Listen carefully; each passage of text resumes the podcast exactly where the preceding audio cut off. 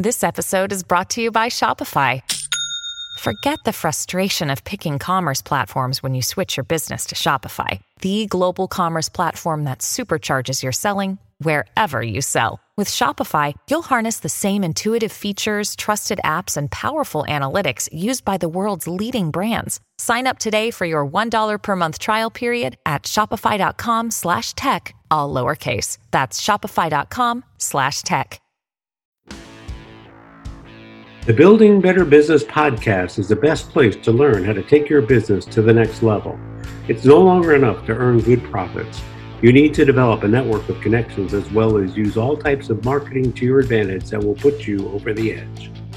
Hosted by me, Steve Eschbach, a financial executive with decades of experience in dealing with businesses and business people, we'll learn how this all comes together. Join me and my expert guests as we delve into the many facets of owning a business and how to become a good, caring business owner. Listen how making a difference in your community can attract all sorts of clientele, which in turn will build you a better business. Greetings, listeners, and welcome to another edition of Building Better Businesses. I am your host, Steve Eschbach. I'm also the president of Transworld Business Advisors of Naperville, one of about 225 business brokerages uh, throughout the world, Transworld, that is. We are the largest business broker and the fastest growing business brokerage firm in the world. We cater to small to medium sized businesses, assisting owners confidentially selling their businesses to qualified buyers. We also do franchise sales and we do franchise development as well.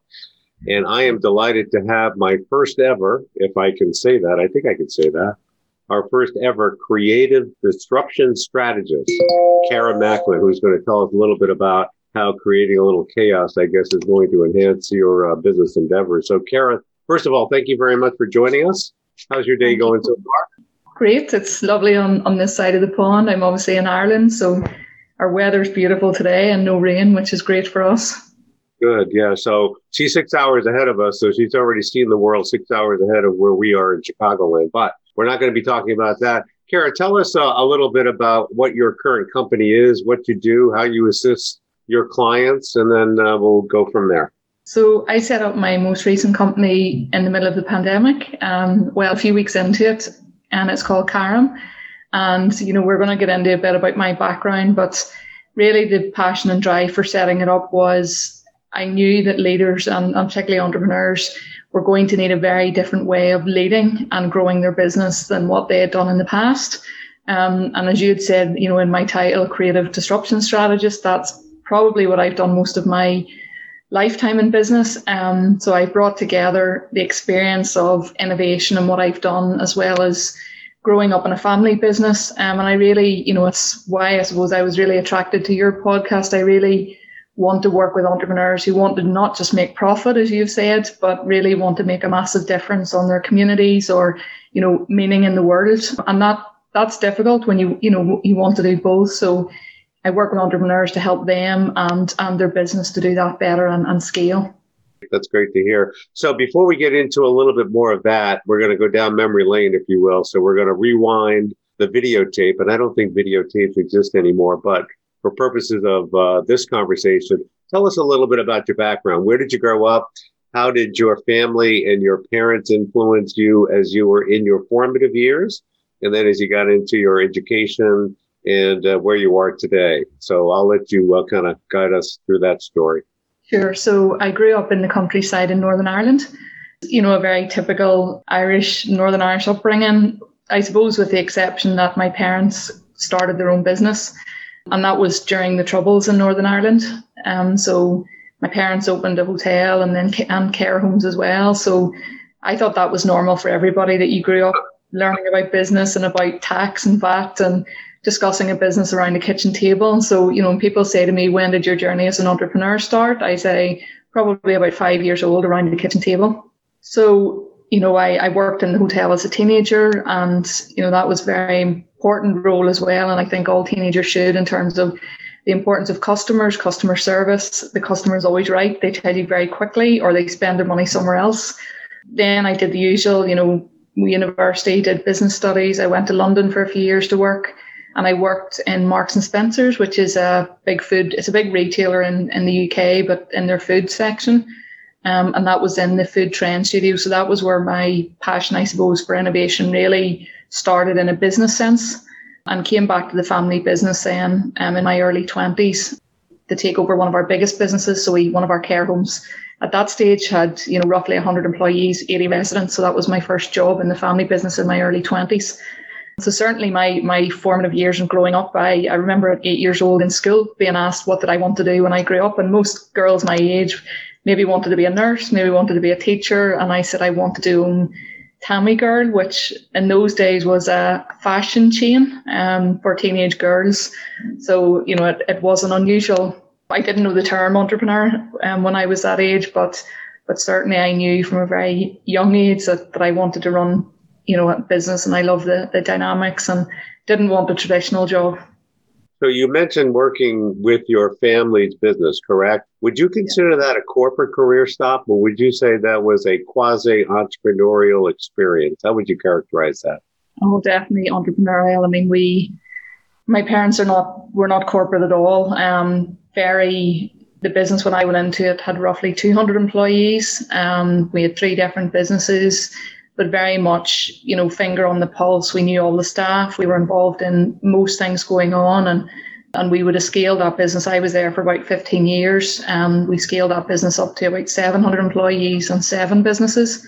So you're looking by that stage, you know, kind of 20 million turnover upwards. So it it's not done in a corporate way. Very much around, you know, growth, you know, certainly mergers and acquisitions, which you're very involved in, and and how you develop it on a very sustainable model, both from a financially stable, but your culture, your values, your community, you know, so it's a much bigger picture than just just the financial numbers. Sure. What were some of the uh, more profound uh, challenges or experiences that you had during your formative years, if you will, working with the family business that kind of set the stage for where you are today? What are some of like one or two, maybe three of them that you could share with us? Sure. I mean, my first biggest challenge in my early 20s, I believed, I suppose I'm a very collaborative style of leader, but the leader at the top has to give the direction and, and, you know, ultimately people have to follow. Um, so I believe that when you were at a meeting and you all agreed things and everyone was to go and do it, it happened. That certainly is not the case. Um, so I suppose early on, my lack of experience, understanding culture, understanding dynamics, um, understanding different power players in the room, and really being trained properly how to get the best out of people. So that was, you know, you don't grow a business. I talk about scaling your team to scale your business. People automatically think that's a number in terms of scaling people. You know, it's not. For me, the first thing is scaling the quality of the people. Um, so I, you know, that's, I had huge roadblocks at the beginning of my career that I wasn't able to do that. So that was the first thing. The second thing then, a big mistake I seen in terms of growing was not having a proper strategy or plan. And people think, you know, maybe in big corporates, these big massive strategies and 30 page documents, I don't believe that they work. You know, so we would have worked on a one or two page um, strategy, the whole team around the table. And, you know, we got it down we had a structure that I trained in and, and trained the team in. And that's when our most successful things happened. Entrepreneurs, I think, our biggest strength is we've lots of ideas. Our biggest weakness is we've lots of ideas. And we very often we try to do, you know, we want to do 50 things, but do we do we finish them? So you need people around you and to help you, you know, achieve the results. And and I think the third one, I uh, probably have two more. One is there's always a huge satisfaction employing and leading and developing people, but there's huge frustrations. You know, there's no science around people.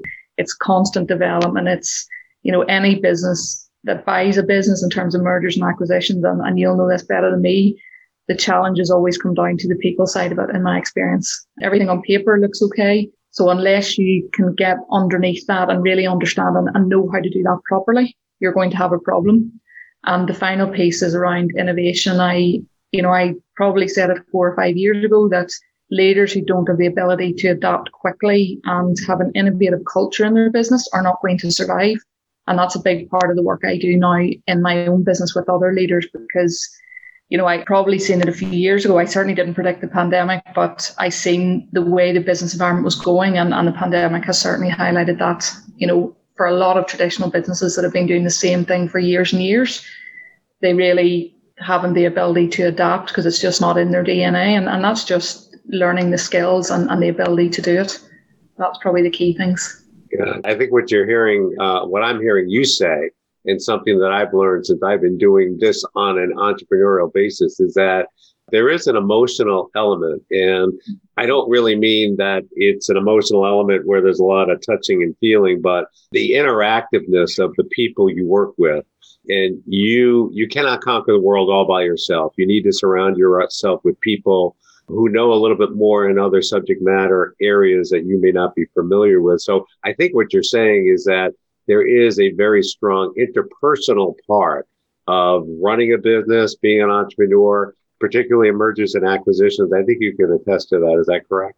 It is certainly. And I mean, I, I listened to one of your podcasts this morning and you talked about the importance of being a salesperson, no matter what job you do in business. And I think a lot of people don't like the word sales unless you're a salesperson and they think it's, you know, very maybe cheesy or you're trying to sell something to people that they don't want. The first priority is you have to find people who want what you're giving and then you have to have the techniques to sell. But you're right, you know, the, the owner and founder of a business, you're selling every day. You're selling to a bank to loan you money.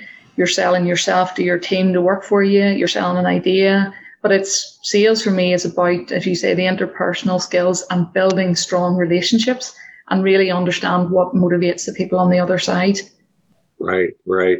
So you're working in your family's business, and now you have Carum, which is your own independent entrepreneurial operation. Was there anything in between the two before you got to your business? Because you said you started it up in the pandemic. So was it from your family's business to your current one, or how did that transition? So I, I'm no longer in the family business, so I left that a few years ago. Um, so I suppose the interim piece was I went back to London. Um, I got a scholarship to do an MBA. So when I went back there, I got to work more internationally and, and really had the idea that I believe the elderly care market, our, our family business is elderly care, um, real estate and hospitality. But I had this idea that the elderly care market I felt could be and should be disrupted and needed to be a lot better. Um, so I came back to Northern Ireland and created and opened um, the first lifestyle care home in Ireland. So that was in 2017. And again, that was, you know, back to the creative disruption strategist, that was tipping a whole industry on its head um, in terms of how we did things. So to give you an example, you know, in the care home, we have a pub, we have a cinema, we have a spa, a hair salon, a cafe, um, and it's all around lifestyle, not just care. So from that, then I that then transitioned me into leaving the family business to set up Carum. Well, that sounds really good. So you're focused in the healthcare industry, and and I'm telling you, um, based on my experience, there's so many changes going on in the healthcare. Like here in Chicagoland, I can't tell you how many assisted living complexes are going out. And we're not talking about, you know, three or four unit complexes. We're talking uh, complexes with hundreds of, uh, of assisted living apartments. So it's getting to the point where I think the focus on healthcare might be more toward the elderly. Is that right? Is that what you're saying? Probably in, in uh, Ireland as well, right? Well, it just mean my parents have been in that business 30 years, so they were the start of nursing home trend. Um, but we have an aging population all over the world. So, um, and the dynamics of family were certainly in Ireland, for example, and probably all over the world, people looked after their elderly parents and particularly women. You know, the workforce has changed massively, so that's not happening anymore. Um, so the, the care provision and, and elderly care market has to change to, to meet that need. So, what was the most, I guess, telltale moment for you for you to realize that you needed to become the creative, disruptive strategist? What about the pandemic? What was the key element that kind of set off that light bulb to say, you know, there's something different I've got to do? What was that? Um, again, I suppose it goes back to what I said at the beginning, where I just believed everyone, my life was normal and everyone else's was kind of similar. I suddenly looked around and realized a lot of the experience I'd had in terms of our own family business a lot of other businesses didn't have. You know, so we were in the hospitality industry, which is very volatile anyway. My parents had the business through the troubles, so you have a lot of up and downs through that. Um, creating, you know, the first lifestyle care home and disrupting a market. So I've been through purposefully a lot of disruption, and, and I suddenly realised in the pandemic a lot of leaders, a because their their business had been built rightly so on their own expertise and, and years of doing the same thing, um, so that was in the business, but then in the mindset of the leaders, they just didn't have the knowledge or skill or ability to be able to adapt quickly. So I looked around and I thought, God, there's lots of amazing entrepreneurs who actually just don't know what to do now because they've never been in this situation before. So that was, and I, I you know, I just rightly or wrongly, I just believed I have a massive passion that I believe entrepreneurs change the world. And I just felt that if I could help those kind of entrepreneurs who were scaling their business and, and really wanted to make a big impact in the world with the business experience and the mindset stuff, I, I trained professionally actually in between as a coach, a business coach, that I could really help them, A, you know, not let the pandemic affect them, and B, then to, to be stronger and even better in the future. So that was the huge turning point for me. Okay, so we're going to shift gears a little bit. Now we're going to talk a little bit about marketing. So now you have your new business and you're out there to assist the entrepreneurs deal with what I think everyone can characterize as an ever changing environment. So, what type of clients are you targeting? How do you target them? What are the first couple, three questions you ask an entrepreneur to see if you can assist them in anything that they do? How do you go about doing what you do now? Sure. So, social media is huge for me now. Um, and I people talk to me about marketing, and it wouldn't have been my expertise in the past. But I say it's very simple. You need to figure out who your clients are, and you need to figure out where they are um, before you start marketing anything. Because um, numbers on social media and all the rest mean absolutely nothing. Um, so LinkedIn would be a huge marketing tool for me, as well as you know business platforms, podcasts. In terms of the type of clients I work with, so it's entrepreneurs who are seven or eight figures, and they're scaling even further up. Um, but they want to do it in a very, you know, and I talk about I, I've created an innovative scaling solution um, or system that I use with them. And that's very much on the basis that it's not just a procedural scaling system that might worked in the past. It's looking at what their business is and then how do they inject different ways, different mindsets for their team. You know, there's huge untapped potential and ideas in, in the team in every business to help them get those ideas together. Um, generally they're in businesses that it's not just healthcare and hospitality, but businesses that are are similar in terms of customer experience or food industries. I mean, I would have worked with a lot of our suppliers in the business, so um, that would be the kind of businesses. And I'm tending to get. I know you shouldn't talk about age, but but generally people, you know, late thirties into late forties because they're in that. You know, I talk about the transitional generation. Um, we're not the Generation Y or Z, um, and we're not the very traditional, well-established corporate, and, and that transitional generation in the middle um, are, if they don't do things very differently to their predecessors who succeeded in a very different way, I don't believe they're going to succeed at all in business. Um, so that's I help those guys. Does there seem to be a couple or three things that most entrepreneurs tend to overlook? Is it financial? Is it operational? Do they have weaknesses in marketing? What are some of the common things that you're seeing in your clients that tend to get overlooked that you're it's a it's a almost a low hanging fruit for you to go in there and help them correct? Yeah, I think one of the biggest challenges is always the people side. You know, people are build a team for now. They don't think, you know, if they're scaling a business, they don't think about, okay, where do we want to be in two years? Good people are promoted very often into roles that aren't suitable for them. You know, I say good footballers don't make good coaches. Um, so I focus in on the people bits. Honestly, a huge challenge and, and for all of us is is the mindset of the leader. And I don't, you know, you have entrepreneurs who are very ambitious and, and want to do things, but I say unless you're working on yourself the same way as you're working on your business, the business will never scale above you. And then the connection between your customers and marketing. I often see a disjoint between, you know, probably the entrepreneur shiny toy scenario that they get all these gurus who say, oh, you need to be hitting this many numbers in social media, you need to be advertising this platform, you need to be doing this podcast, TikTok, YouTube. And I strip it back and I say, well, actually, you don't need to be doing all 20. You need to be looking at where are your clients and where are you getting a return. Unless you just want to be famous. If you want to be famous, okay. If you want to run a good business and make money, then we need to really zone down on what's important here. Um, and very often it's about stripping it back and, and focusing in on, on what their message is and where their customers are and, and how they get to them. So I think what I'm hearing you say, Kara, is that uh, you need to be a master of focusing on one, two, maybe three, rather than trying to be broad based and less effective in 20 things. So, so focus, I think what you're saying, focus is key and become an expert on that. And if you can't focus in or be an expert on one, two, or three things, then you bring other people to help you out. Is that kind of what you're saying?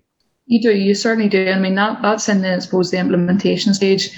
What I'm love doing and very good at with entrepreneurs is, you know, I built a, a system around being very innovative in a business. So there's there's mechanisms in a business to stop them being innovative. And I don't mean innovative like, oh, we're going to create the next iPhone, but constant improvement. How are we coming up with better ideas? How is the team constantly? So it's that one percent every day.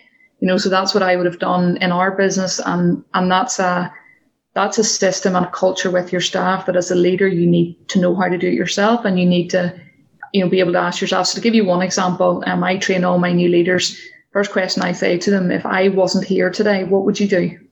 And when people are asked that question initially, they panic because most people work in an environment where the person above them tells them what to do and they do it. So they get scared that you're trying to trip them up. Once they realize that you're not trying to trip them up and you just want their ideas, then you know you're expanding their mind. I say to people, recruit good people and teach them how to think, not what to think. Um, but that's that's a whole system. So that's that's another part, which ties in with the how how do you stay ahead of a pandemic or a constantly changing environment and world. Yeah, I think that's a very powerful statement there. And uh, uh, one of the things I remember Steve Jobs, uh, I, I, always quote this, is that we don't hire smart people and tell them what to do. We hire smart people so they can come in and tell us what to do. And I think being open and receptive to new ideas, it doesn't necessarily mean you have to implement the new ideas, but at least hearing them considering them and making a determination as to whether that's the right thing to do going forward is probably the best thing to do because there's nothing worse than saying we've always done it that way and that's the way we're going to do it. I, I think you just got to be open to, uh, like you say, innovation, right? Yeah, I think that's the way to go. Well, unfortunately, Kara, we're approaching the end of our time slot here. Is there anything in our questions that, uh, and your answers that uh, we didn't cover that you want the audience to know about? No, I mean, I think we've covered everything. The key for me was just getting value across and and that the your audience can see just the, the practical side and, and the simple things that you can do in business straight away. That's great. All right. I thank you very much for sharing your insights, Kara. Last question Where can we go to find out more about you, your business, and uh, anything else about Kara? Sure. So, I mean, I've obviously shared some of my story today. I I post on social media every day, just different tips and things. So LinkedIn is probably the best place or Facebook. And also I've created a, a gift for your listeners. So on my website, if they go to caram.org.uk forward slash building better businesses, um, I've created a top 10 tips of how to scale your team to scale your business. Um, so that's just literally they can download and, and hopefully, you know, some of the advice in that they can implement straight away. Sounds good, Kara. And audience members, you should take advantage of that offer. So uh, go right ahead and find her out and uh, check out what it is we can do to help you out. So thank you, audience, for joining us for another edition of Building Better Businesses. And we look forward to joining you next time. Thanks so much. Thanks, Kara.